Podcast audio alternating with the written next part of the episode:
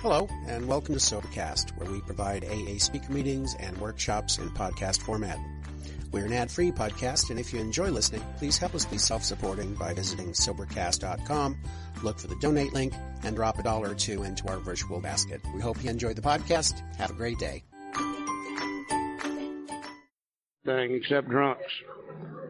And they didn't want anything that sounded like those absolutes. And they said, Bill, you're going to have to change this. Bill said, No, I'm not going to change this. And they said, Well, yes, you are. I said, Don't you remember? This is our book, not your book. And you're supposed to change anything that we want you to change. he said, Well, I'm sorry about that, but I don't intend to change this. They said, Oh, yeah, you are. And he said, No, I'm not. And he said, What you guys don't realize. He said, These aren't even my words. He says, These words come after prayer and meditation. And meditation. He said, These are God's words. And they said, We don't give a damn whose words they are. it's our book and you're going to change it. And they fought, and they fought, and they fought, and they almost not only almost destroyed the book project, but they almost destroyed the little fellowship over the writing of how it works. Finally, finally, Bill very reluctantly gave in. He said, okay. He said, I'm going to change these things. I'm going to let you have your way. And I'm going to compromise. But then you're going to have to compromise with me. And they said, what do you want? He said, I'm tired. He said, I've been fighting with you and arguing with you all the way through the book and said, especially so here in this chapter 5 thing. And he said, I'm completely worn out from it. I don't intend to do this anymore. He said, if you want me to finish the book, then you give me the authority to do so. And if you don't want to give me the authority, then you guys will have to finish the book. Well, they didn't want to give him that authority, but they didn't want to finish the book either. They very, very reluctantly agreed to do that. Now, what Bill knew that they didn't know is two pages later, he's going to put you, must, and directions right back in the book. You know, he's had it all the way up to here. You find it in different statements all the way up to here. Now they jerked it out of chapter 5. Then he turns right around and puts it right back in. And it ruins some of the continuity of the book. But now that we can see what actually happened, we can see what Bill really intended for this to be. Simply a set of directions to the individual alcoholic on how to recover from alcoholism. I think the other thing that is so, so obvious when he says our description of the alcoholic, the chapter to the agnostic, our personal adventures before and after, have been designed to sell you three pertinent ideas. A, that you're alcoholic and cannot manage your own life. That's step one. B, that probably no human power could have relieved your alcoholism. That's step two. See that God can and will, that's the rest of step two. And he said, now if you're not convinced on these vital issues, you better reread the book to this point. You've missed out on something. And if you don't want to do that, you might as well throw it away. So it's quite obvious all the information that we need for steps one and two are contained in the doctor's opinion and the first four chapters. People come to us today and they say, How do you work steps one and two? And we say, You don't. They are not working steps. They're not action steps. They are conclusions of the mind that we draw based upon the information presented to us in the doctor's opinion in the first four chapters. You know, I've always been powerless over alcohol as far back as I can remember from the time I took the first drink. I just did not know that I was powerless, nor did I know why I was powerless until I read the doctor's opinion in the first four chapters. Now, if I can say to myself today, you betcha I'm powerless over alcohol, my life has become unmanageable, then I'm through with step one. I've taken it. There's always been a power greater than I am that could restore me to sanity.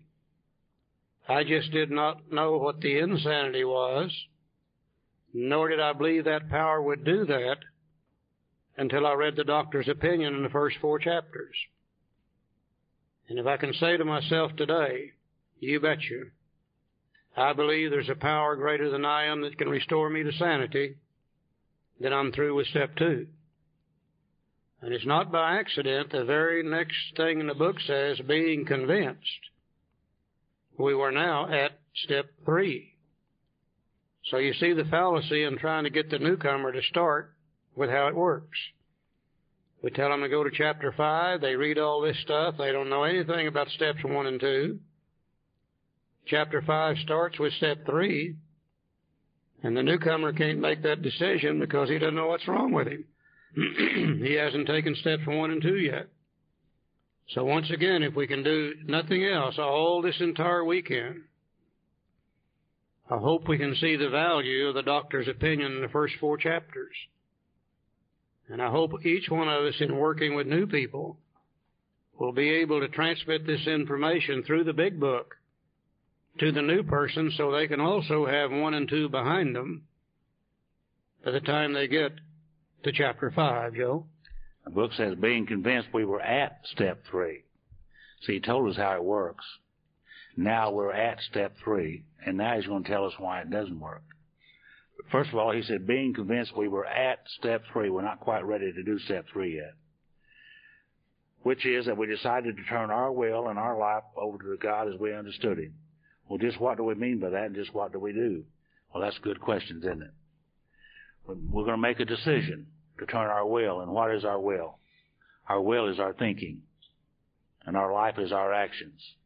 And we're going to make a decision to turn our thinking and our actions over to the care and direction of God as we understood it. We're getting ready to make that decision to do that. He also says the first requirement is that we be convinced that any life run on self will can hardly be a success. So he's talking here now about two wills. He's talking about self will and he's talking about God's will. And as far as we know, we're the only species here on earth that's ever faced with this decision. Because we're the only species here on earth that has this thing called self-will. You know, God gave us self-will a long, long time ago. He allows us to operate on self-will. But also, there's also God's will standing there. So we really don't have but one or two choices. We can continue to try to run on self-will, make our own decisions, rule our own destiny, and never, never think about God's will. And that's what most of us did before we came to AA. The end result of operating on self will is what got me into AA to start with. Now, I don't have any choice except to continue to operate on self will, make my own decisions, rule my own destiny, run my own show, or turn to God's will, one of the two. Because there are no other wills here on earth. Now, this goes back to a story that appeared in the great big, big, big book a long time ago. And there was a couple that was in the Garden of Eden, I think is what they called it. Serenity Park. One of them was named, one of them was named Adam and one of them was named Eve. And God told them, He said, I give you dominion over everything in this garden. But he said, What I need to tell you is that everything in this garden has to run under my will. And he said, Those that run under my will, I take care of. I feed them, I clothe them, I protect them, I give them everything that they need. And he said, You have self will. But as long as you're willing to follow my will, then I'll take care of you just like I do all the other species here in this garden. But if you practice self will, you're going to get yourself in trouble. And he said you can do about anything in here you want to do except one thing. Don't eat the apple on the tree. He said, leave it alone. And they left it alone, and life was great. Everything they needed, God provided. And life was good for them and all the other species there in the garden also. Until one day a little snake comes sidling up to Eve. Hmm. And he said, Eve, honey, I, I need to talk to you for a little bit. Eve said, What do you want, snake? He said, What I need to tell you is you've got self will and you know you got it. And you don't have to follow his will if you don't want to. He said, If you want to eat that apple, you can eat it. You don't have to do what he says to do. Well, she run to Adam and she said, Adam, Adam, Adam. Did you know that we have self will and we can eat that apple if we want to? And he said, Well, God told us not to eat it. She said, That don't make any difference. We don't have to do what he says. We can eat that apple if we wish. And Adam made a decision. Now we know today it was a bad decision when he made it. But you can't really knock him. It's the only decision he ever made, or the first one he ever made.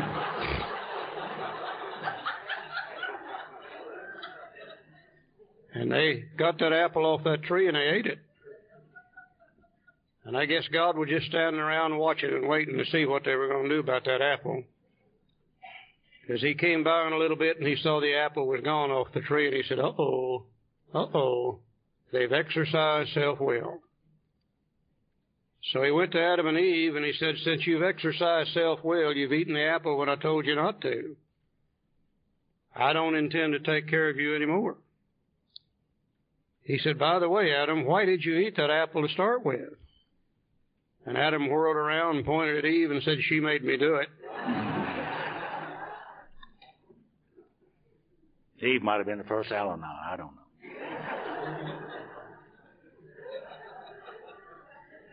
And God said, Okay, you're going to have to leave. He said, I only take care of those that follow my will. And since you've exercised self will, you're going to have to leave the garden and take care of yourself. And he put them out. And I almost see God standing there with tears in his eyes as they went out. And he said, Oh, wait, wait, wait, hold on just a minute. He said, I got a deal for you guys. He said, I love you enough that I'll let you stay out there running on self will until you completely destroy yourself if that's what you want to do. And he said, I'll never take self will back. But he said, What I will do, if you become willing to give self will back to me, then I'll take it and you back into the garden and I'll take care of you again like I always have up until this point. And the Oxford groupers said this is a very simple thing. They always said that the exercising of this particular action is giving back to God what God had so freely given to us. In other words, we made a decision to let God be the director of our will. And those of us have been self-directed. It's been a long time since we've had that relationship with God. Also, we like to look at two or three of the words in step three to be sure we understand them as the writer understood them. And we made a decision to turn our will over to the care and direction of God as we understood Him. Now, what is our will? Well, our will is nothing more than our thinking apparatus. Our will is nothing more than this thing up here in our head that tells us what to do and what not to do. Our will is nothing more than our mind.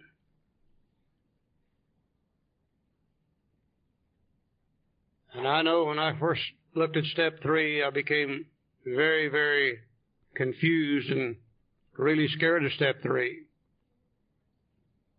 I told my sponsor, I said, Neil, if, if I turn my will over to care and direction of God as I understand Him, I have no idea what He would have me be.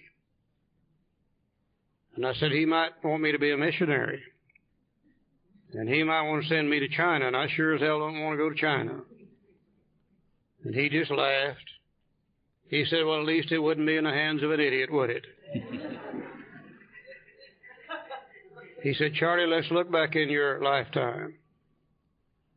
You've always been a selfish, self centered, self willed human being.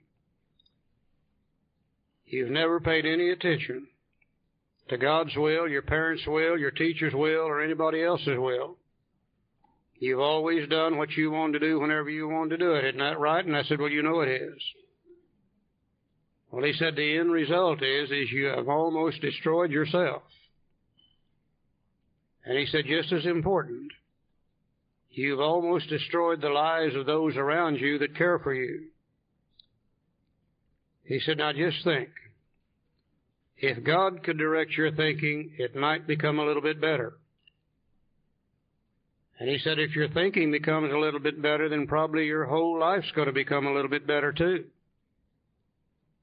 And he said, if you keep thinking the way you've always thought, you're going to keep doing the same kind of things you've always done. You're going to keep getting the same results, and you're going to destroy your life and the lives of those around you that care for you.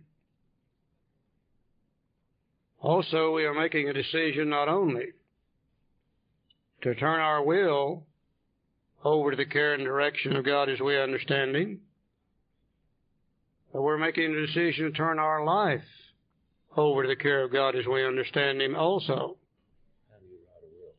And what is our life? Our life is nothing more than our actions. What I am right now, as of this moment, sitting behind this table, is the sum accumulative total of all the actions I've taken in my entire lifetime has made me what I am today. Now we know all action follows thought. All action follows thought. It says will and life. A lot of people read that step and they say life and will. No, it's backwards.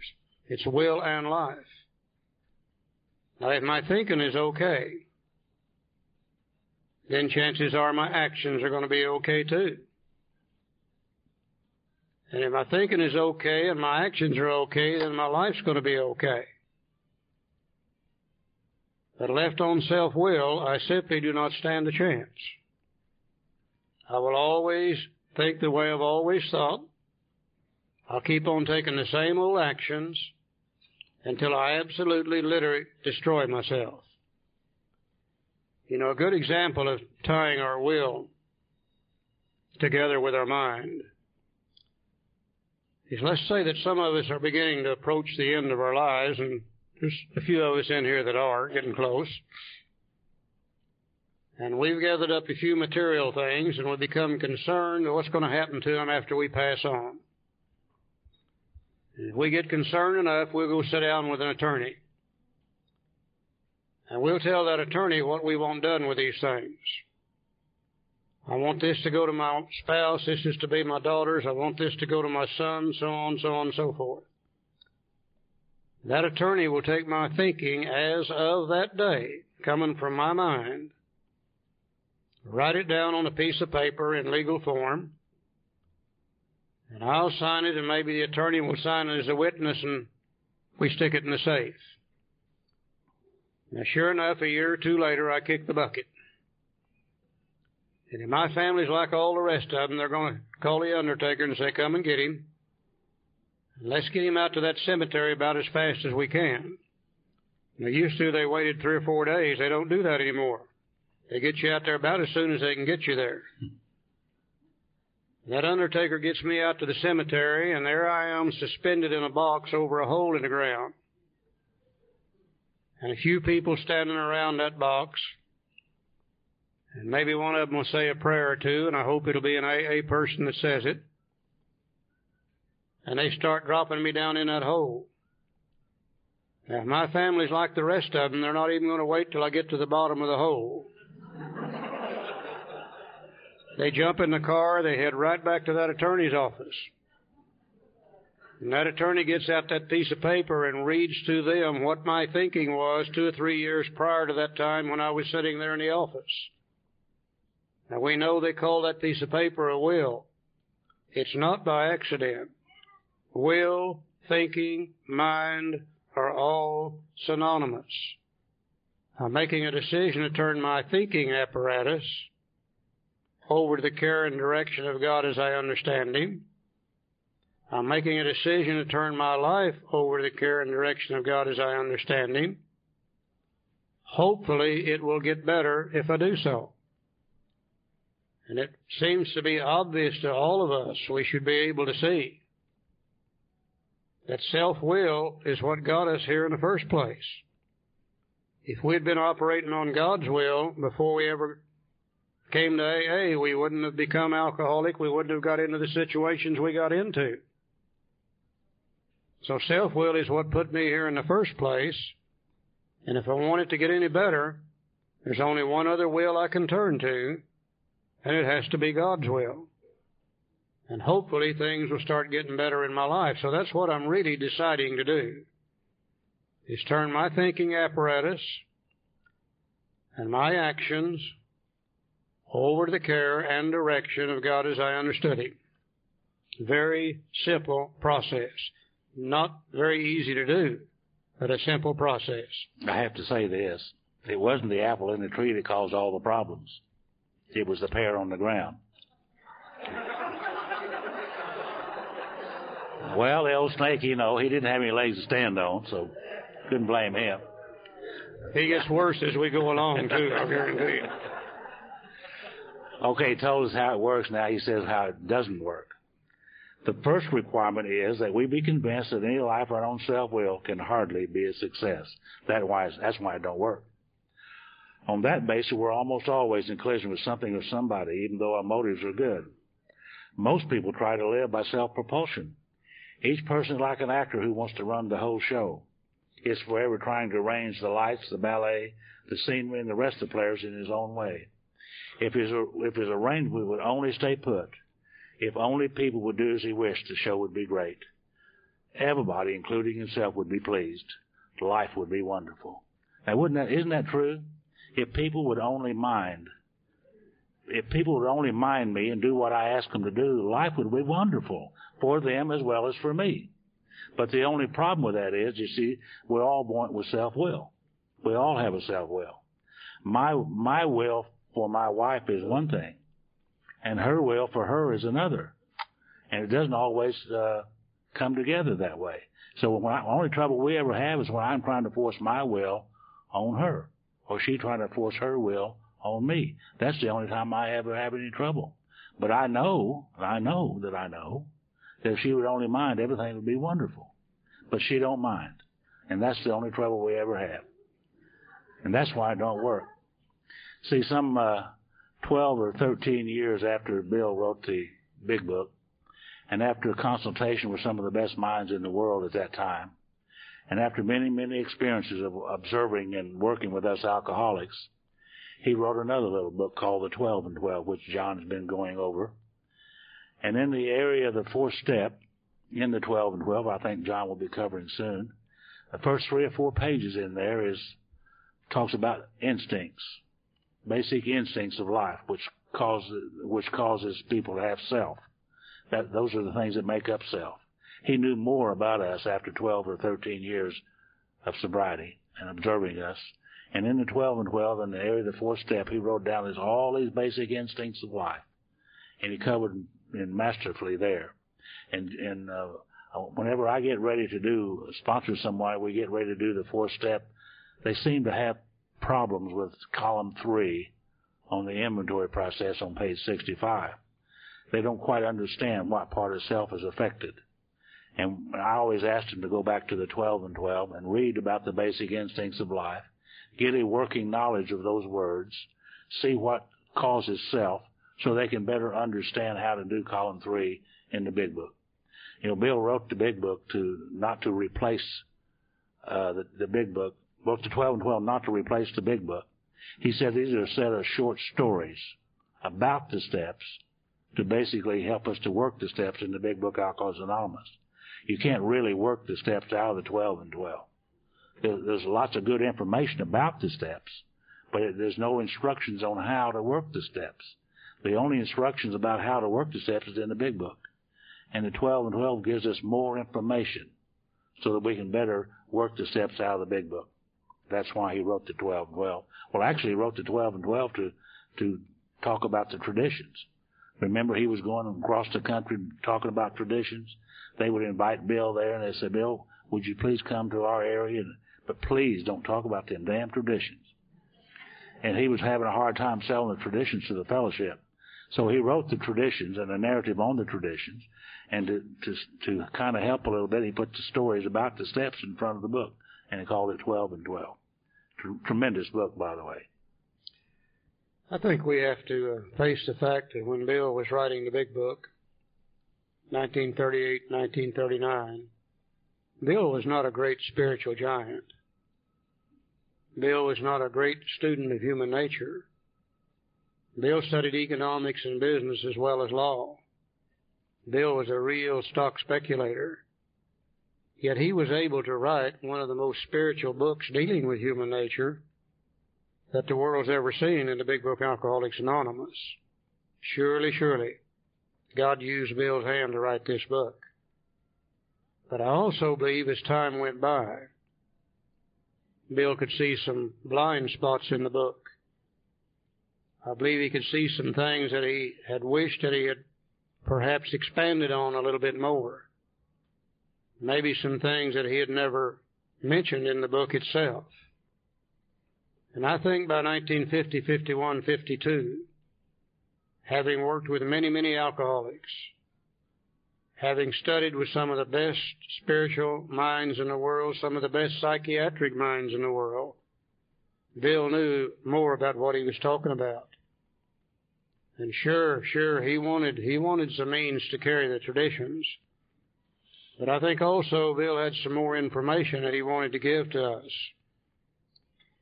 in order to be able, for us to be able to work the big book better than we could without that information. And he decided to go ahead and write the 12 and 12. And some of that information in 12 and 12 I think is absolutely fabulous. And the part that Joe's talking about, the first three or four pages on step four, I think it's one of the greatest things I've ever read because it talks about the three basic instincts of life, those things that make me tick. It talks about those things that make me think the way that I think and cause me to act the way I act. And if I can learn a little bit something about them, then I can really, really see why I need to make this decision back here in step three. Because those basic instincts of life left on self-will rule me, control me, and dominate me and they cause me all kinds of difficulties. So I think if we would look at them for just a few moments, we're not going into the 12 and 12, but we just want to look at those little three basic instincts of life. Then I think we're going to be able to understand much better as to why we really need to make this decision in step three. He talks about the three basic instincts of life that are God given. All human beings are born with them. They are absolutely necessary for survival of the human race. And he said if we didn't have these three basic instincts of life, the human race would simply fail to survive here on earth. And they are God given and they are good things. He talked about the social instinct, the security instinct, and the sex instinct. And first we'll look at the social instinct. He said all human beings are born with a desire to be liked, to be accepted, to be respected by other people. He said all human beings are born with a desire to come together in groups with other people. And he said if we didn't have those desires, if we cared nothing about each other, the world would go into a dog eat dog situation. And sooner or later, under those conditions, complete anarchy would reign. And eventually the human race would simply fail to survive. So these desires that you and I have to be liked and to be accepted and be respected, these desires that we have to be together with other human beings, they're all God given, they're good, and they are necessary for our survival. You'll have a, uh, some of that you show in your little program. It shows you this uh, information here that's in that book. Now, under the term social instinct, he used several different words. First, he used the word companionship. And companionship is wanting to belong or to be accepted. So many of us, like I did when I, we were growing up, we, we were on the outside of the crowd in, looking in. We wanted to be a part of, knew we could not be. Knew that whatever we said, whatever we did would be wrong. People would laugh at us. We were absolutely scared to death about what other people thought of us. He uses the term prestige. Prestige is wanting to be recognized or to be accepted as the leader of the group. Now the world needs leaders. Somebody's got to make decisions. I guess back in the old caveman days, somebody said, John, get behind that tree with your spear.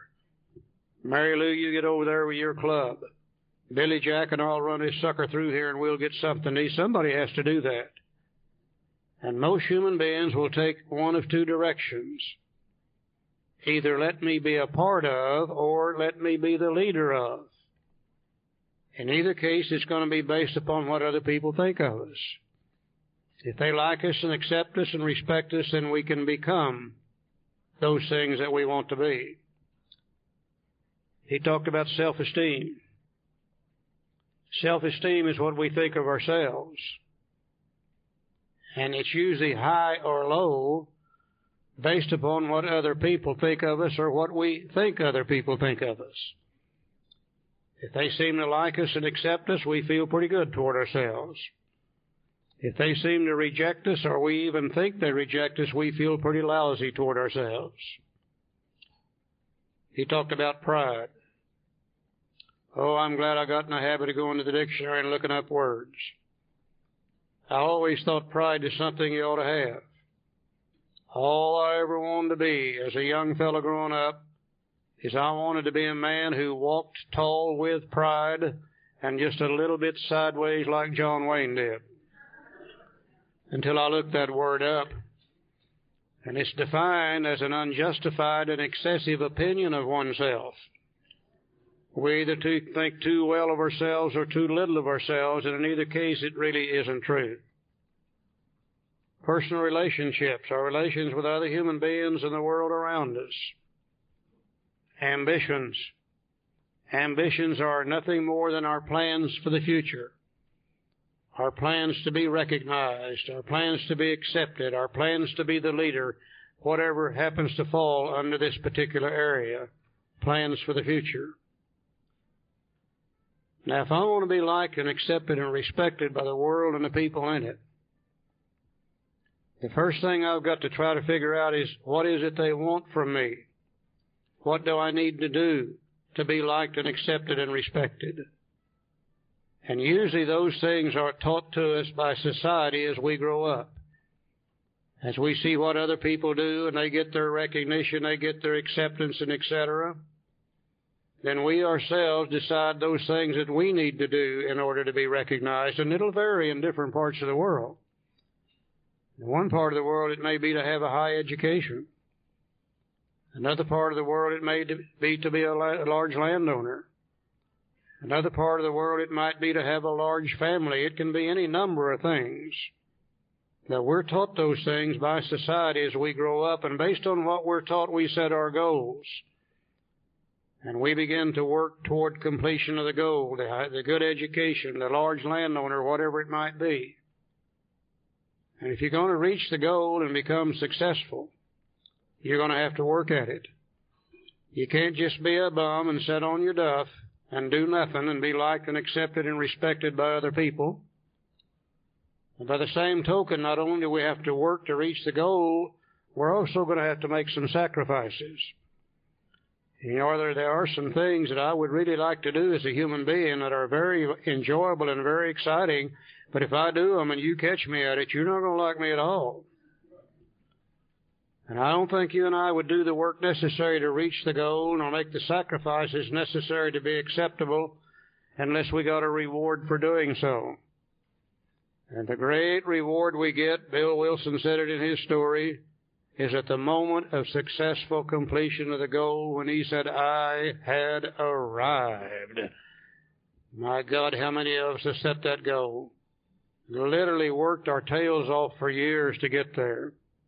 And we get there, we successfully complete it, and they pat us on the back and they say, Ah, Joe, you're a fine man, you're a good man, you're a very intelligent person, you're really something else. There's a feeling comes over us which is one of those indescribably wonderful feelings when we get that recognition and et cetera and et cetera and et cetera.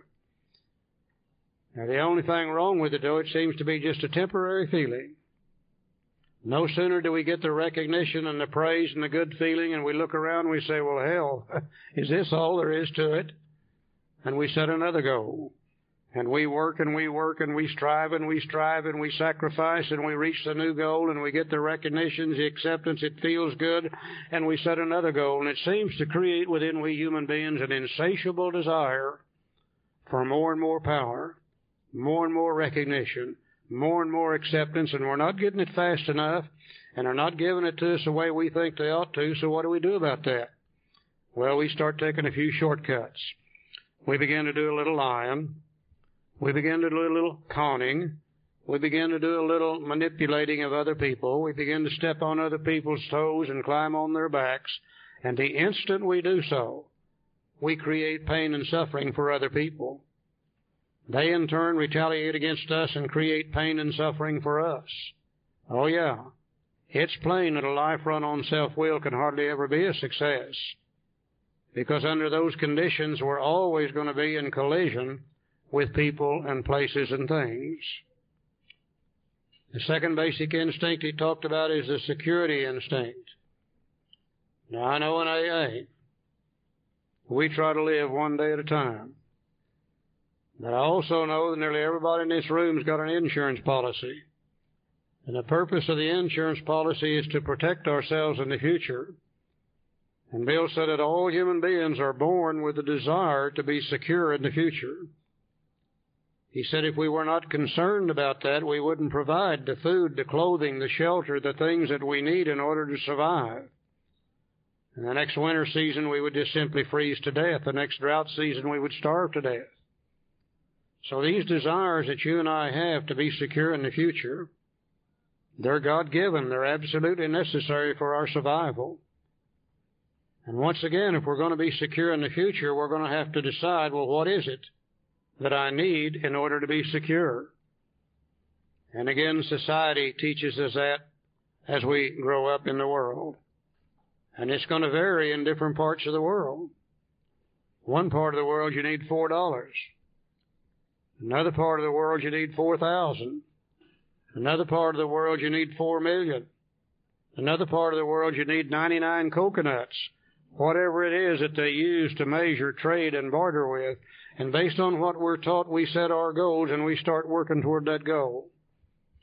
And once again, if you're going to reach the goal and be secure in the future, you're going to have to work at it. You can't just be a bum and sit on your duff and, and, and get the things necessary in order to be secure in the future. By the same token, we're going to have to make some sacrifices. I can't blow it all today and be secure tomorrow. And I don't think you and I would do the work necessary to reach the goal nor would we make the sacrifices necessary to reach the goal unless we get a reward for doing so. And the great reward again comes at the moment of successful completion of the goal. How many of us have set the goal as kids growing up for a new bicycle, for a new dress, for a new pair of shoes, for a new suit, for a new automobile, for a new piece of land, for a new home, for a new house, and etc. And we set the goal and we work and we work and we strive and we strive and the day that sucker's paid off and nobody can take it away from us, my God, my God, what a great feeling that is. You know, when I was a kid growing up, hardly anybody owned their own homes. Nearly everybody rented. And once in a while, somebody would gather up enough money to make a down payment on a little bitty house of some kind. And they would make payments on that house month after month, year after year, and one day that sucker would be paid off. And what did they do? Well, they had a great party. They called in all the neighbors. And we had a celebration, we had a cake, and we ate the cake, and we drank the drinks, whatever they might be, and we burned the mortgage. What a great feeling that was. But also, just like in the social instinct, it's just a temporary feeling. Hell, I know good sooner get that sucker paid for, and I look around and I say, is this all there is to this deal? Yeah.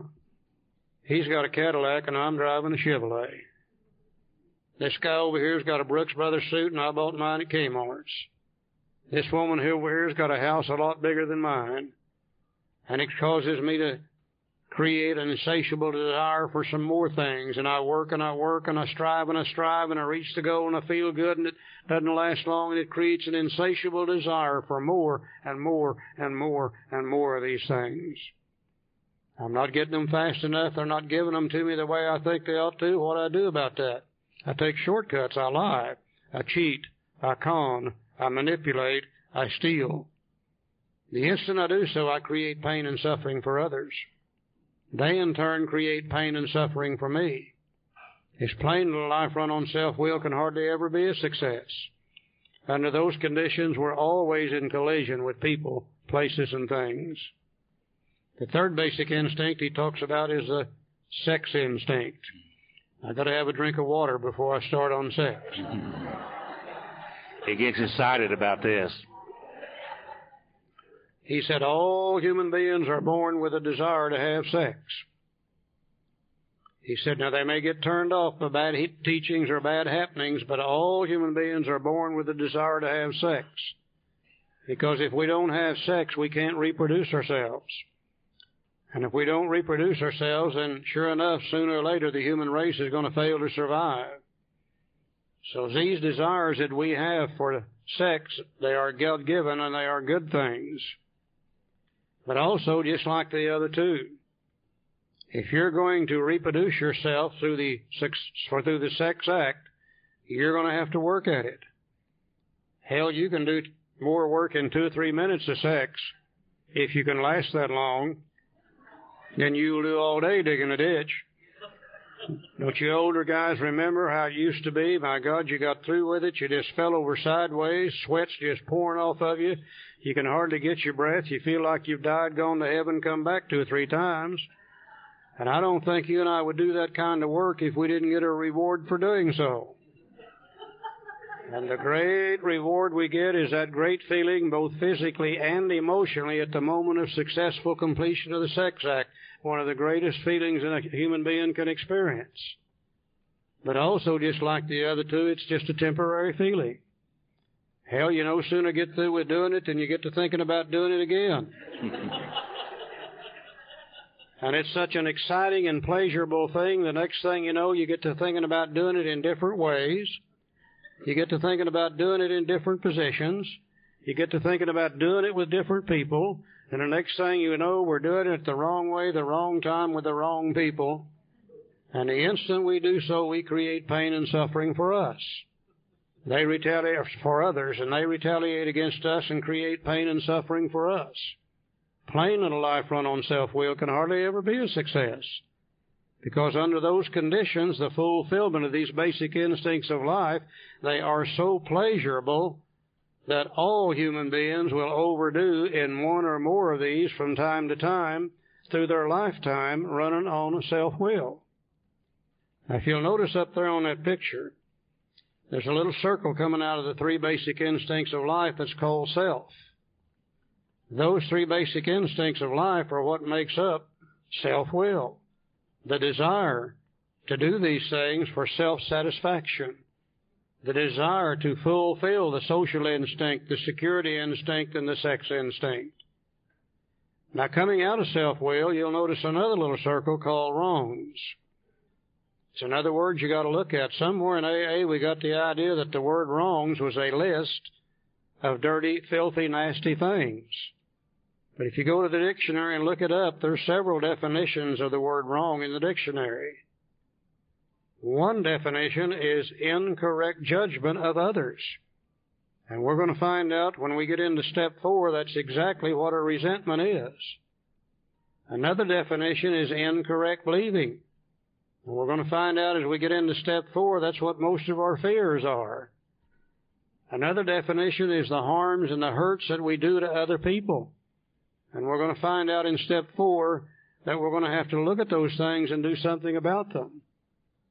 It's very easy to spot a selfish, self-centered human being. There are always three common manifestations of self. Number one is they're always madder than hell. Damn him and damn her, and by God, I'll show them, and they're not going to treat me that way, and blah, blah, blah, blah, blah, blah, blah, blah, blah, blah. A selfish, self-centered human being's always scared to death. Yeah. Can't depend on God. Can't depend on other human beings. If you're an alcoholic reaching the end of the road, you can't depend on yourself any longer. And you gotta be running absolutely scared to death. We don't know what the hell's gonna happen tomorrow, but we know when it gets there, it's not gonna be worth a damn, whatever it is. A selfish, self-centered human being is always doing things that hurt other people. And we're not bums. And we hurt other people and we got a little thing called guilt and remorse. And the guilt and remorse begins to just literally eat us up. Now you take a mind that is filled with resentments. You take a mind that is filled with fear. You take a mind that is filled with guilt and remorse. That mind doesn't feel good. And we run around just so long under those conditions and we get to wanting to feel better. And the only thing we know at this stage of the game to make us feel better is a drink of alcohol. And we begin to think about taking a drink. Next thing you know, we become insane and we end up drunk all over again. You know, I don't really think we alcoholics have any choice in this matter. If we want to recover from alcoholism, we don't have any choice about this self-will thing. And if God can direct our thinking in all of these areas, then we're going to fulfill these basic instincts of life at the level that God intends for us to. And if all human beings on earth fulfill the basic instincts of life at the level that God intended, there would be no conflict on earth today. But all human beings overdo in these areas because they simply are so pleasurable and God made them pleasurable. If he hadn't, we wouldn't have been doing those things. We wouldn't do what's necessary for survival. And when I saw this information, then I could go back to step three and see, yeah, yeah, I'm going to have to make this decision. On page 61, you know, we never understood this page for a long time. Until first we begin to see that Bill's talking about the actor here. Once again, he's using an example of something he thinks we already know about to teach us what he wants to teach us. Remember, the actor was great in New York City. The stage is great in New York City, and Bill assumed people would understand what he's talking about. And then I couldn't understand what he's talking about till I saw those three basic instincts alive. Listen to what he says, right up at the top of the page. Everybody, including himself, would be pleased. Life would be wonderful. In trying to make these arrangements, our actor may be sometimes be quite virtuous. He may be kind, considerate, patient, generous, even modest and self-sacrificing. On the other hand, he may be mean, egotistical, selfish, and dishonest. But as with most humans, he's more likely to have varied traits. Well, what usually happens? Well, the show doesn't come off very well. He begins to think life doesn't treat him right. He decides to exert himself more. He becomes on the next occasion still more demanding or gracious as the case may be. Still the play does not suit him.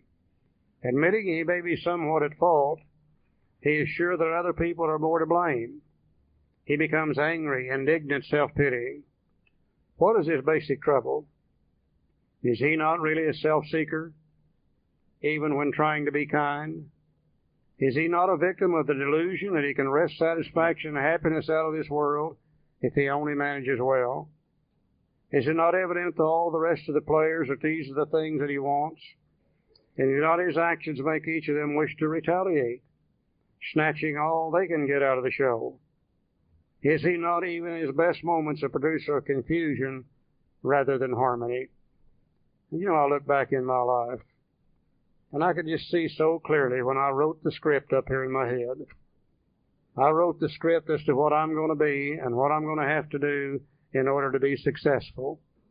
And I set out to fulfill that little play that I had written in my head. Now that wouldn't have been so bad though, but I also wrote a script in my head for other people. I wrote a script in my head for my wife. Now she's going to do this and she's going to do that and she's going to be this and she's going to be that and people are going to look at her and they're going to say, oh, what a great fellow Charlie is married to a great lady like that.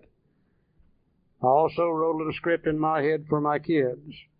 Now they're going to do this and they're going to do that and they're going to come this and they're going to that and people are going to look at my kids and they're going to say, oh, what a great husband and father Charlie Reed is. Now the only thing that I didn't know is they also had their own basic instincts alive. They had written their own script in their head and their script didn't jive with mine. And they ended up doing things that I didn't think they ought to be doing, or they wouldn't do what I thought they ought to do. So what did I do? Rather than back off and let them be what they wanted to be, then I'm just like the actor here. I exerted more and more pressure trying to force them into the mold that I had drawn for them. Now that wouldn't have been so bad if I'd have done it just with my family. But hell, I did it with everybody I know my friends, the people I work with, and everything else. I was like the actor that wants to run the whole show, trying to wrest satisfaction out of it, trying to be sure that my basic instincts are met, not really concerned about theirs. And every human being is the same way. We've all done it. We all still do it today if we aren't real careful. With the end result that we're in hot water and hot trouble with people, places, and things all the time. I've got to do something about self-will. Now, how am I going to go about getting rid of self-will? See, it's plain now that a life run on self-will could hardly be a success, isn't it? You know, if if you don't have God in your life, which I didn't until I got to Alcoholics Anonymous, you got to have a reason for living. And my reason was to satisfy the basic instincts of life. I wanted what I wanted when I wanted it in every area of my life. And if I didn't get what I wanted when I wanted it, somebody was going to get up. I mean, I'd be upset and somebody was going to get it, you know, because I was, I was trying to live my life based upon the satisfaction of these basic instincts. And on page 62, alcoholics got to give up the most important things in our lives. The first thing we have to give up is our alcohol. And the second thing we have to give up is our self-centeredness. Two of the things that we love the most. And this is why it doesn't work selfishness and self-centeredness. That we think is the root of our troubles. See, we're driven. I was driven by a hundred forms of fear, self-delusion, self-seeking, and self-pity. We step on the toes of our fellows and they retaliate. Sometimes they hurt us seemingly without provocation, but we invariably find that at some time in the past we have made decisions based on self, which later put us in a position to be hurt. I made decisions based upon the satisfaction of these basic instincts of life, which later put me in a position to be hurt, because nobody can satisfy these basic instincts of life. So our troubles, we think, are basically of our own making. They arise out of ourselves. And the alcoholic is an extreme example of self-will run riot, though he usually doesn't think so. Above everything, we alcoholics must be rid of this selfishness. We must, or it kills us. And God, only God makes that possible and there often seems no way of entirely getting rid of self without his aid. Many of us have had moral and philosophical convictions galore, but we could not live up to them even though we thought we would have liked to. Neither could we reduce our self-centeredness much by trying or wishing on our own power. We had to have God's help. Can't heal a sick mind with a sick mind. I have to have God's help. One of the greatest mistakes I see going on in AA today is too many people are trying to make themselves better. And we simply cannot make ourselves better. Because of the basic instincts of life, we just don't have the power to do that. The only way we're going to be able to get rid of self-will and get better is with God's help, period.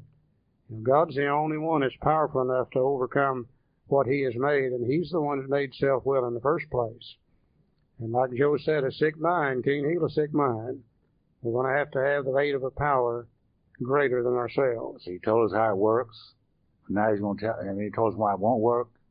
And now he's going to tell us how it really works. Well, this is the how and why of it. Here's some more instructions. First of all, we had to quit playing God. It didn't work. Now, everything I read today leads me to believe that this is a God directed world. And those of us who have been self directed, and those of us that have been trying to direct everything and everybody around us, we've been trying to do God's work for Him. And we're not God. We just been playing at being God. So the book says we're going to have to quit playing at being God. We're going to have to quit trying to do God's work. We're going to have to start doing the work that we should be doing according to God's will. It says next, tells us what to do next.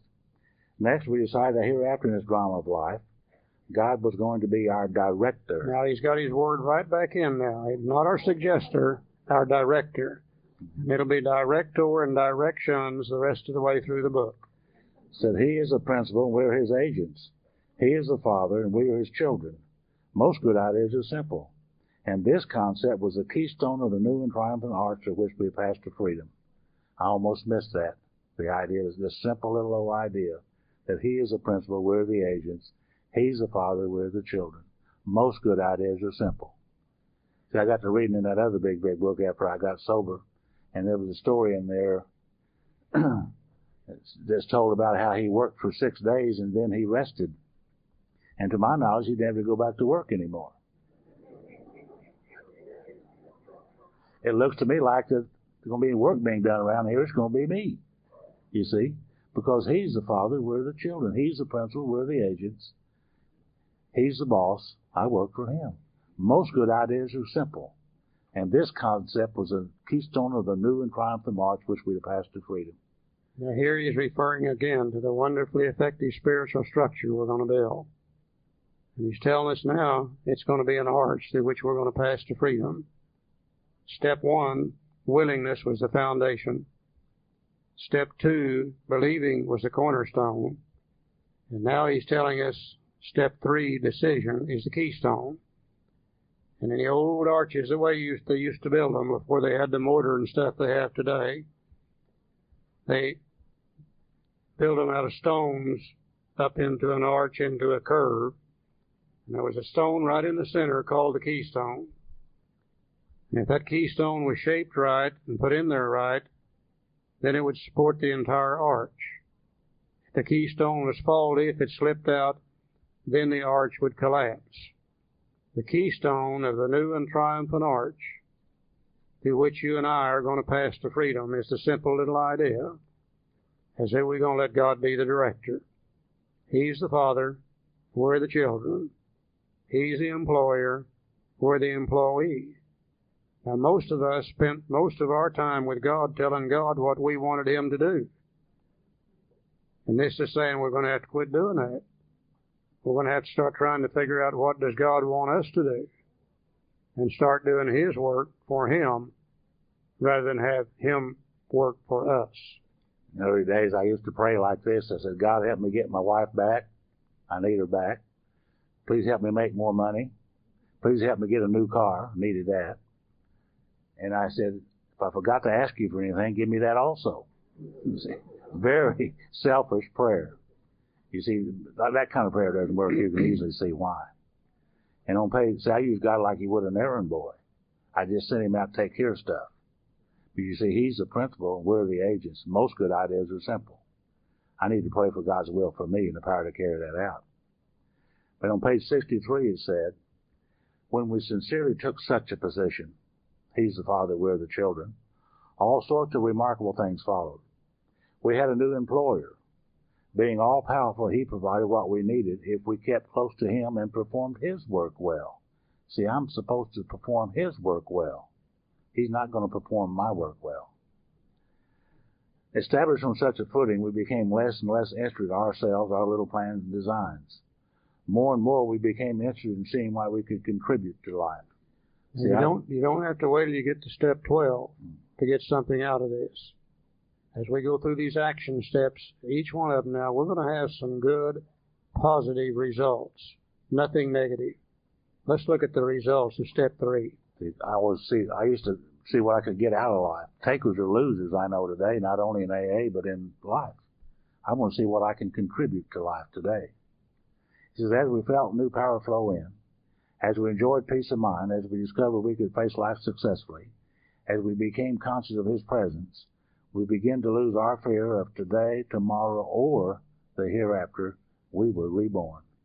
And boy, I used to hate those guys that come over to my house and talk to me about being reborn. I didn't understand what they meant by that. They come over on Monday night, want to talk to me about reborn from that little church up the street from where I live. You know what I did for them, don't you? I said, hey guys, this is Monday night football. Get out of here. I'm drinking with some of my friends and watching the ball game, and you're over here telling me that stuff. I'd run them off. See, I didn't understand what they meant and what they were trying to do for me. I mean, I was reading that other big book. This guy's name was Nicodemus, and he was just like me, just dumber than a sack of rocks. Boy, he was dumb. He went to that fellow who was talking about reborn, and he said, "What do you mean about being reborn? Do you mean I've got to go back into my mother's womb?" I can just see him shaking his head and looking at him, saying, "You big dummy! Don't you know you can't do that?" When I'm talking to you about the being reborn, I'm talking about the renewing of your mind. Ideas, emotions, and attitudes, which were the guiding force of the lives of these people, are suddenly cast to one side and a whole new set of motives begin to dominate them. That is a description of being reborn. Not in my body, but in my head. My mind, old ideas cast aside, new ones accepted. I could understand that. I mean, I can see what I could do and, and do that. I could now make my decision to turn my will and my life over to the care of God as I then understood Him because I had a better understanding of it now. You see, we were now at step three. And I knew what they did at that little church up there, a couple of blocks from my house, about just about 11 o'clock on every Sunday morning. And they'll be doing it this Sunday morning too. They basically want people to come there and to go down and do the third step prayer. That's what they want. And I couldn't wait till the next Sunday morning. And I got there about two or three minutes before 11. I didn't want to get there too early. I might hear something would help me, you know. So I got there about two or three minutes before 11, and sure enough, they asked people to come down there basically and do the third step prayer. And I went down there as humbly and as honestly and as sincerely as I have ever done anything in my life. And this is what I said. I said, God, I offer myself to you to bear with me and do with me as you will. Take away my difficulties that victory over them may bear witness to those that I will help of your power, your love, and your way of life. May I do your will always. Now, I don't know exactly what happened that morning. I'm not smart enough to, to know.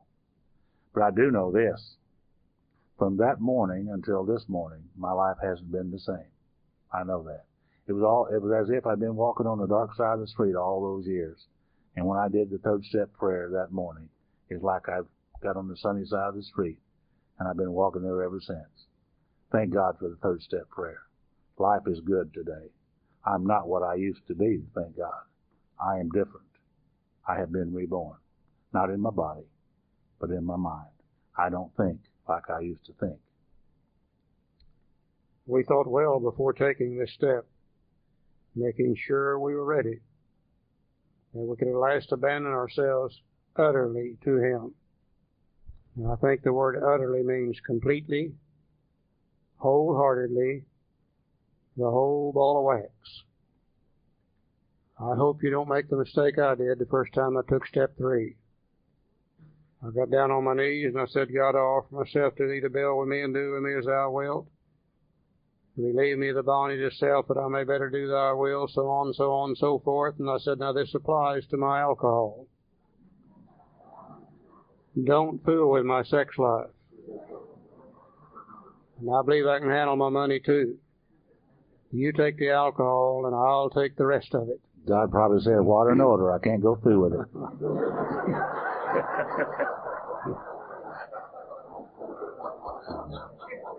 And I think the fallacy in the kind of statement I made to him is simply this. I don't think God even drinks. He don't want the alcohol.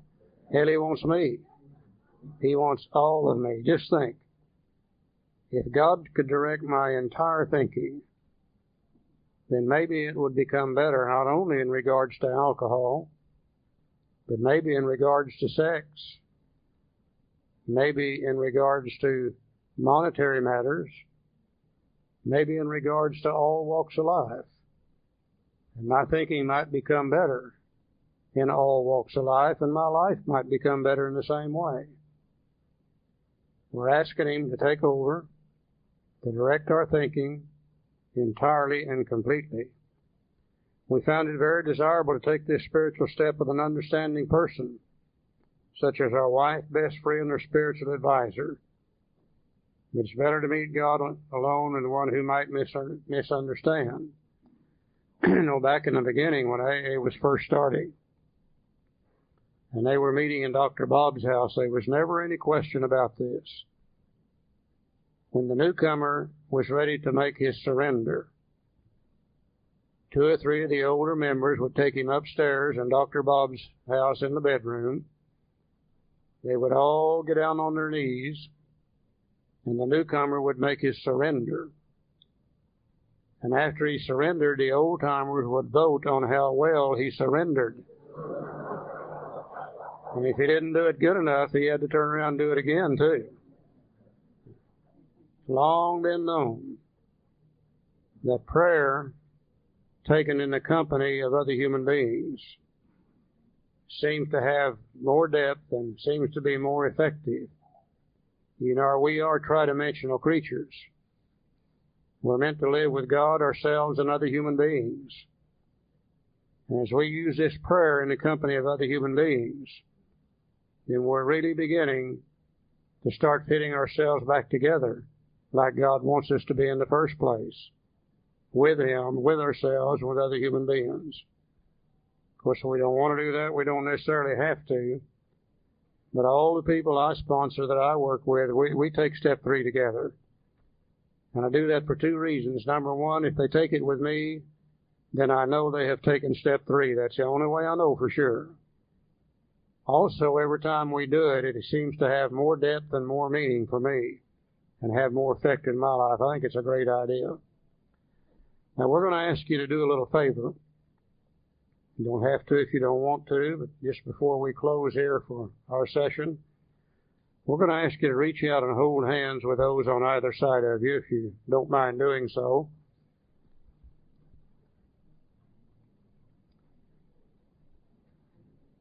And I'm going to read this little prayer here in the big book, and I'm going to ask you to repeat it after me as I read it. God, I offer myself to Thee God, I offer myself to thee. To build with me and do with me as thou wilt. To build with me and do with me as I will. Relieve me of the bondage of self.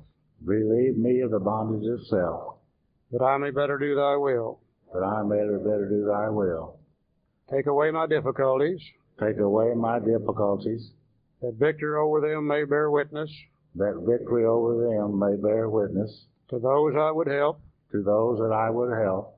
Of thy power, thy power, thy love, and thy way of life. Thy way of life. May I do thy will always. Amen. Amen. You'll never have to worry about step three because you've already taken it today. Thank you all for being here. What time is? I believe that John is scheduled to be on here and to refer to this uh, at 4.15. 4.15. And then we'll have dinner and we'll be back here at 7.30. Thank you very much for this afternoon. We'll see you all tonight. Here. Told Charlie a while ago I was going to tell a joke, and he said, oh, no, don't tell a joke. Don't tell another one. Charlie's going to tell his, though. Y'all think it's time for another joke? Yeah. You know, we told the story in the beginning about the alcoholic's brain and the brain surgeon, etc. Well, the one I'd like to tell you now involves not only an alcoholic, but also involves an Al-Anon and an Alateen. And the alcoholic and the Al-Anon and the Alateen had all been to an AA convention over the weekend. And on the way back home, in order to see some different scenery, they decided to take a shortcut out through the hills and be able to look at some different things than they normally got to see. And sure enough, they got out there in the countryside and they got lost and they were doing their best to find their way out, and it was getting later and later, and finally they went up to the farmer's house, knocked on the door. The farmer came to the door, and they told him the problem, the situation. He said, well, it'd be easy for me to tell you how to get out of here. It's not that big a deal. But he said it's getting awful close to dark, and probably it'll be dark before you get out of here, and you're going to get lost again.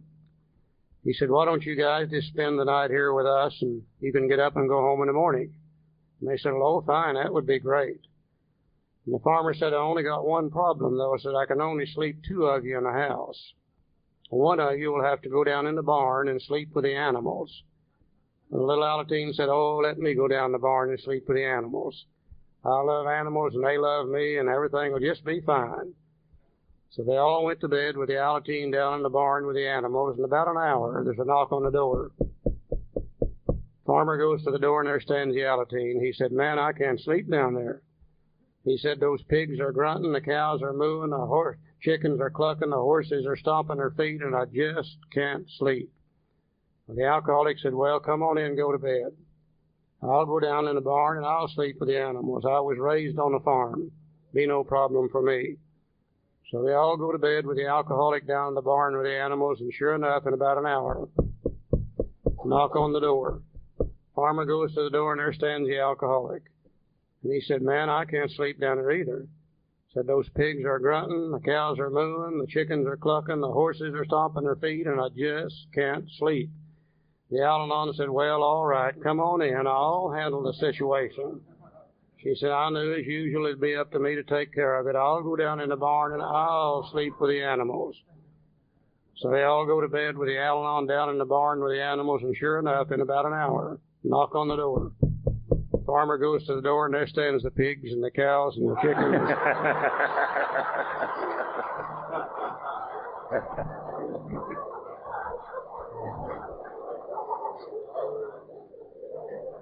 if she's anything like the Al-Anon that I'm married to, I could just see her down in the barn saying, "Now you horses get over there and shut up, and you chickens get over here."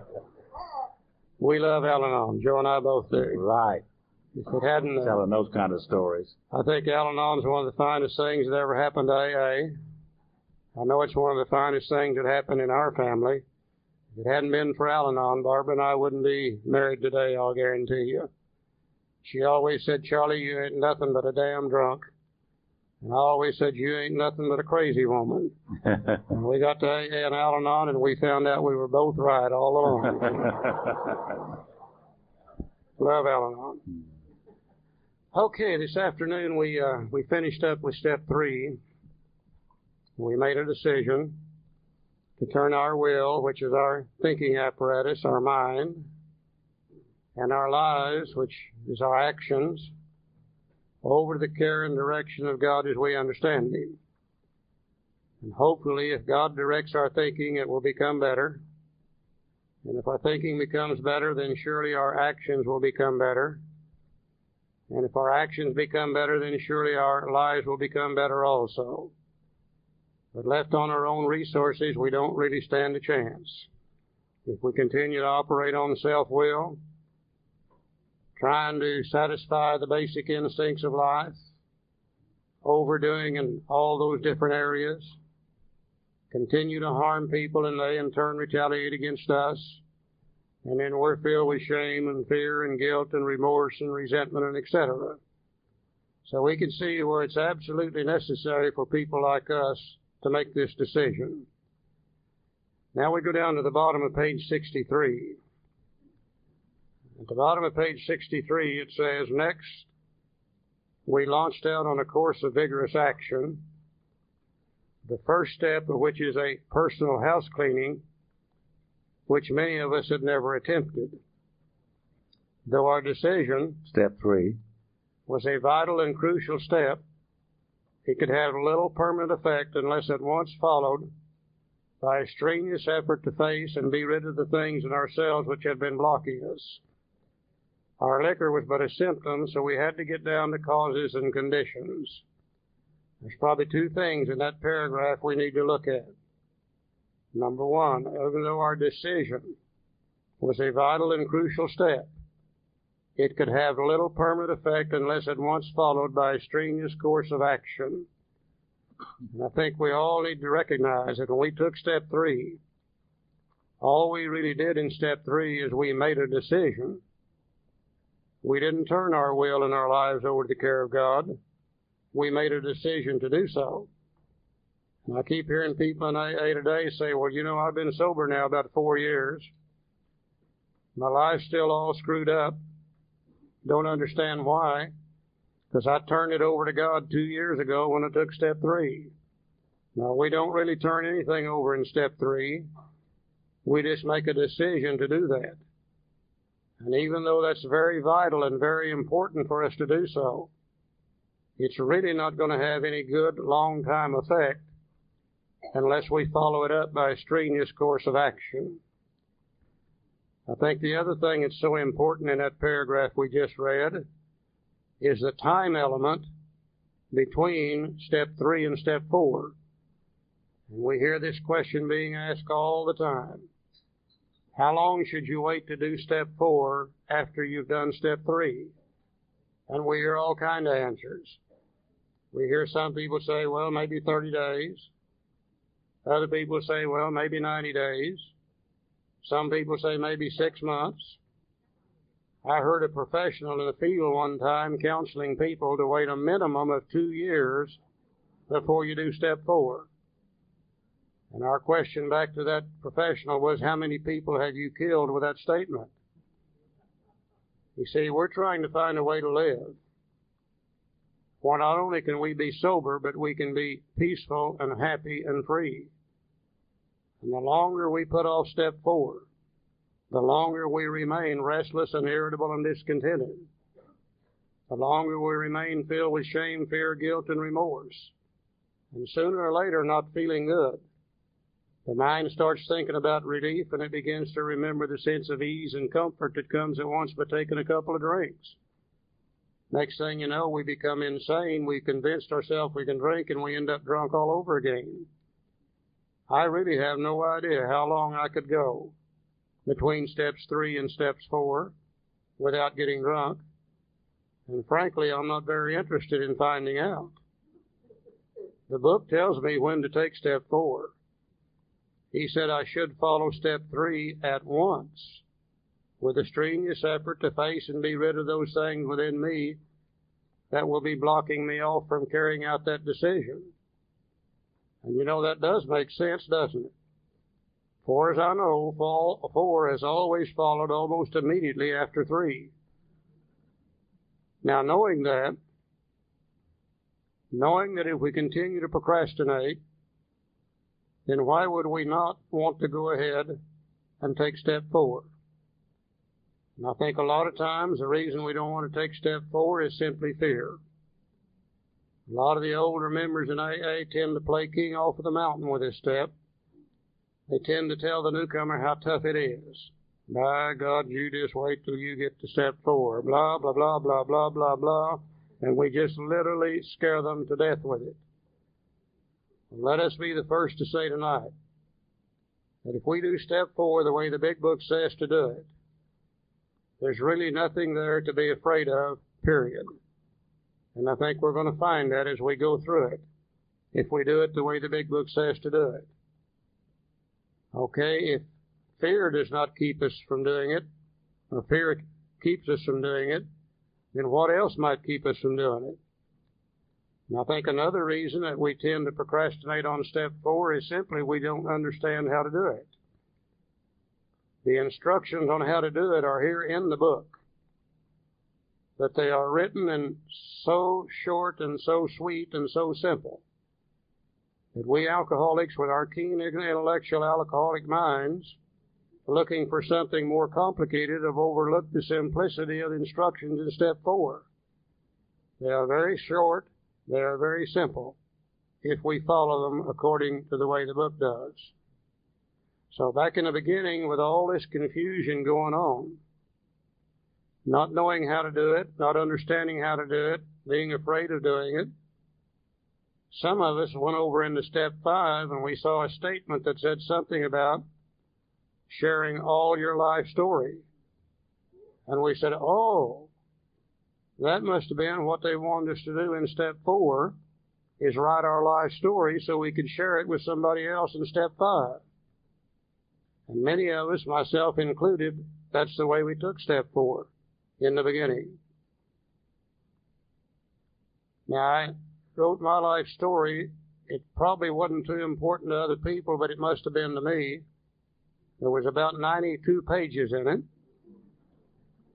And I took it to another poor, suffering alcoholic and asked him to read it. And he read it and he said, Not very pretty, is it? And I said, No. And he said, You'll never have to be that way again. He threw it in the waste paper basket. And I learned nothing to contribute to my alcoholism by the writing of my life story. Today, as I look back at it, I realize that 95% of my life story has nothing to do with my alcoholism anyhow. You know, the fact that I was born in 1929, I don't think that's got a thing to do with my alcoholism. Might have with somebody else's alcoholism, but not mine. The fact that I graduated from high school at age 17 went directly into the service. I don't think that had a thing to do with my alcoholism. The fact that I was married at age 21, I don't think that's got anything to do with my alcoholism. I'll tell you what it did do. The 95% very that had nothing to do with it very effectively covered up the 5% that did. And I learned nothing to contribute to my alcoholism by sharing my life story. So in our confusion, getting more and more confused all the time, somebody in Minneapolis, Minnesota wrote a four-step inventory guide. And we got hold of the four-step inventory guide, we combined it with a big book, and we got more confused yet. Somebody in Dallas, Texas wrote a four-step inventory guide. We took the Dallas guide, combined it with the Minneapolis guide, combined it with the big book, we got more confused yet. I have no idea how many inventory guides are floating around out there today. We saw one not too long ago that had 20 pages in it. Now I'll guarantee you if you wasn't crazy as hell before you took it, you would be when you were through with it. It was one of those. And all the time, the instructions have been here in the book. We just simply could not see them. Now, if we're going to be able to do the step four according to the big book Alcoholics Anonymous, we've always got to remember now two things. Number one, Bill loves to use examples of something we already know in order to teach us something new. Bill also hates to repeat himself using the same words. When he repeats himself, he will usually find a different word that means the same thing. So bearing these two things in mind, let's just look at a few little simple ideas here. Let's kind of relax and take it easy. And let's see if we can't see how simple this thing really is according to the big book Alcoholics Anonymous. He starts out on the first paragraph. Therefore, we started upon a personal inventory. This was step four.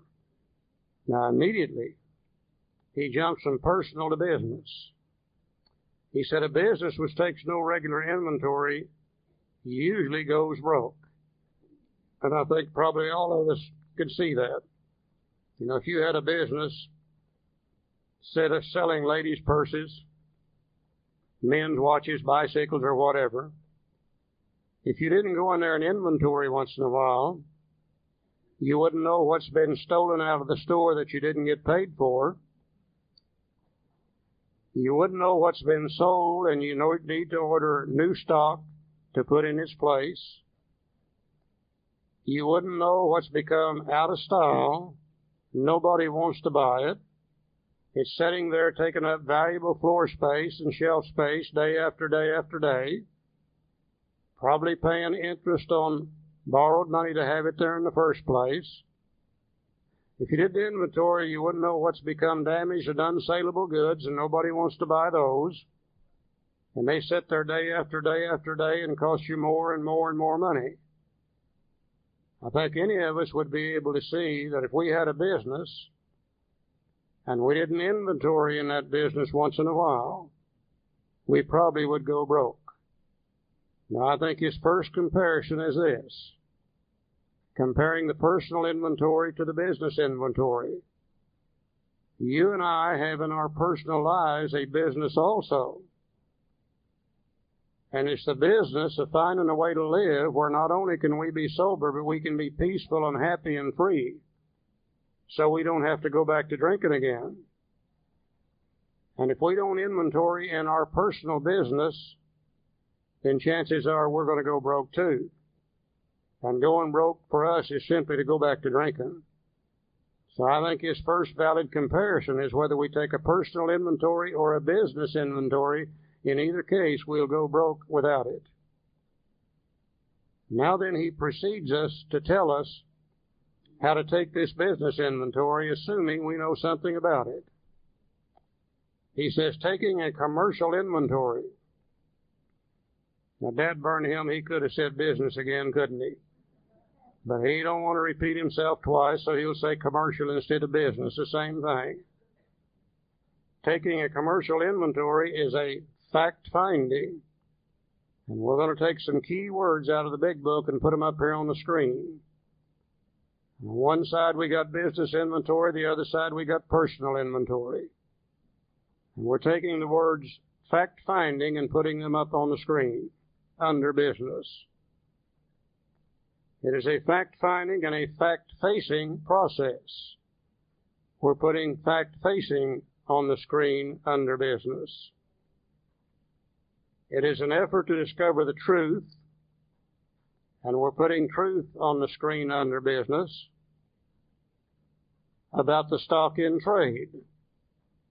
And we're putting stock in trade on the screen under business. Now the stock in trade is what's in there for sale. That's the ladies' purses, the men's watches, the bicycles, etc. That's the stock in trade. One object is to disclose damage to the unsaleable goods. And we're putting damaged and unsaleable goods on the screen under business. And to get rid of them promptly and without regret. And we're putting promptly and without regret on the screen under business. Now, is there anybody here would have any problem with what he just told us to do in a business inventory? We're going to go in there and we're going to try to find the facts. When we find them, we are going to face the fact. We're trying to discover the truth about the stock in trade, and we're looking for the damaged and unsaleable goods. Now, the good items that sell every day, they don't cause us to go broke. We're looking for the damaged and unsaleable goods, and when we find them, we're going to get rid of them promptly and without regret. Because unless they are moved out of the store, we can't put good items back in their place. So we're going to have to get rid of them promptly and without regret. Now he says, if the owner of the business is to be successful, he cannot fool himself about values. In other words, he's going to have to be just as true and truthful with himself as he absolutely can. Sometimes the owner will try to fool himself. He may say, well, the reason these ladies aren't buying these purses is they just don't really know what's good for them. You know, he, he, he made the decision to buy them in the first place, and he hates to admit that he's wrong. And he may be afraid to face the truth about them, and he may hold on to them longer, longer than he should. And if he does, it's going to cost him money every time. So he's going to have to be absolutely truthful with himself to the best of his ability. Anybody have any problem with any of these statements that Bill's just made about a business inventory? I think we can all see it. We can see the validity behind it. and really understand what he's trying to say. Now watch it. He said we did exactly the same thing with our lives. In other words, he wants us to do in our lives what he just told us to do in the business inventory. And he wrote a little step for us telling us how to do this. And he used a series of words in step four that mean basically the same thing as the words that he's used here in the business inventory. He said we made a searching.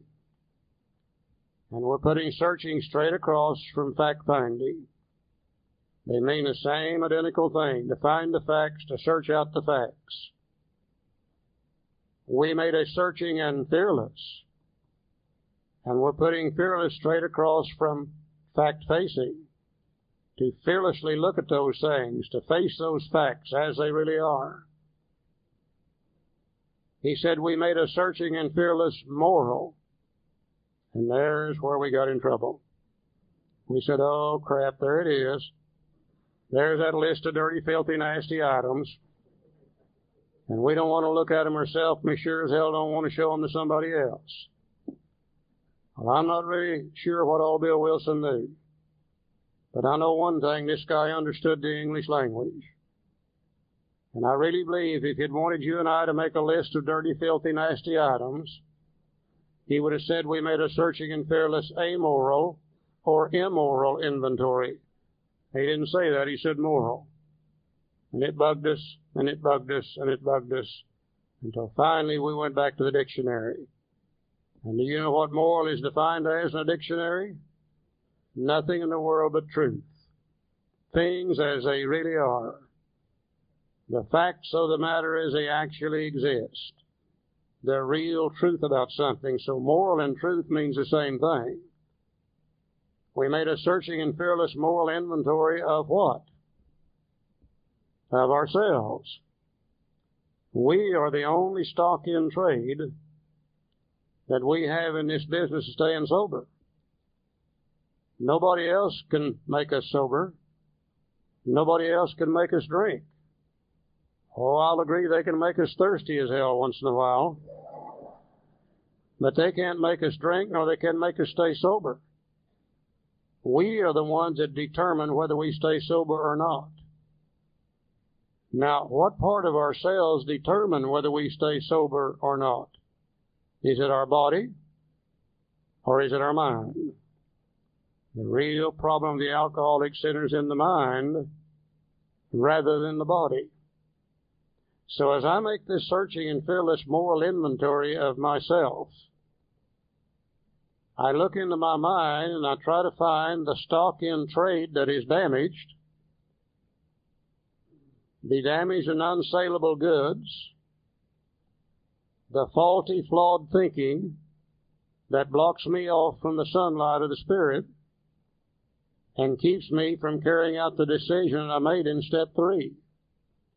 And the book says, we took stock honestly, morally. First, we searched out the flaws in our makeup which caused our failure. Being convinced that self manifested in various ways at what had defeated us, we considered its common manifestations. And it said resentment is the number one offender. It destroys more alcoholics than anything else. From it stem all forms of spiritual disease, for we've been not only mentally and physically ill, we've been spiritually sick. When the spiritual malady is overcome, we straighten out mentally and physically, in dealing with resentments, we set them on paper. Now, what I like to do for myself as I begin to look at this inventory, I like to imagine my mind up here as a little bitty store. Not very much in it. A little bitty QuikTrip or a get and go or a come and get it or one of those kind of stores. Not a hell of a lot in there. And over here in this side of my store, I have some display cases that are filled with resentments damn him and damn her and by God I'll show them and blah blah blah blah blah blah blah blah. Those display cases are already filled with the damaged and unsaleable goods called resentment. There's no way that God can enter my mind and fill those display cases. He is very effectively blocked out by the resentments. Over here in this part of my store, I have a little file cabinet, and it's filled with fear. Oh my God, what's she gonna do when she finds out about this one? Oh my God, what's the banker going to say when that hot check gets there? He's already told me he'll file on me. Oh my God, what's the boss going to say when he finds? Oh my God, is that my car sitting out in the front, Notorian, the front end torn up, and I don't even. Oh my God, and on and on, and those that file cabinet is already completely filled with fear. God's thinking can't enter there because he's very effectively blocked out. In the back of my store, I have a little storage room and it's filled with shame and fear and guilt and remorse associated with the things I've done to hurt other people. As we've said before, we're not drunken bums. We have consciences. We know the difference between right and wrong. We do those things while drinking we normally would not do sober, and the guilt and the remorse just begins to eat us up. And that storeroom is filled with that stuff, and God's very effectively blocked out of there. There's no way that He can enter my mind unless I do something about those damaged and unsaleable goods and get them out of there so he in turn can enter my mind and begin to direct my thinking. So the first thing we're going to do is we're going to look at the first common manifestation, this thing called resentments. A lot of people have difficulty in determining what a resentment is, it's really very simple. The word resentment is made up of two old, old words. The first part of that word, re, R-E, is from an old, old word that means to do again, to do over. Like repaint, replay, re always means to do again. The last part of that word, sentiment, comes from an old word called sentire, which means to feel. So the word resentment really means to re-feel. Now let's say that we're going through this